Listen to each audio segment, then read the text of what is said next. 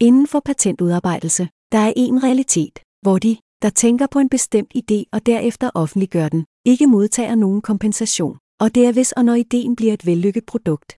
Som bekendt er de, der modtager al kompensation og kredit, de samme mennesker, der stjal ideen og udviklede den, mens de så vidt sagt præsenterede ideen som deres oprindelige idé.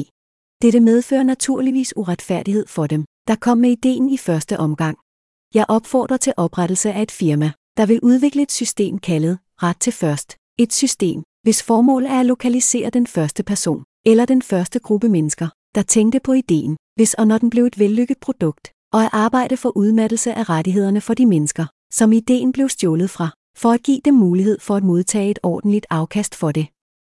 Jeg vil bemærke, at ind, jeg er ikke professionel inden for patentredigering. 2. Dette er kun en indledende idé, som jeg tænkte på. 3.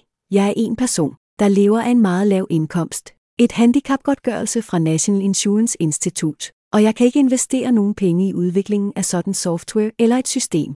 4. Jeg er en person, der lever af en meget lav indkomst. Et handicapgodtgørelse fra National Insurance Institute. Derfor er jeg ikke i stand til at investere nogen midler i udviklingen af et sådan system.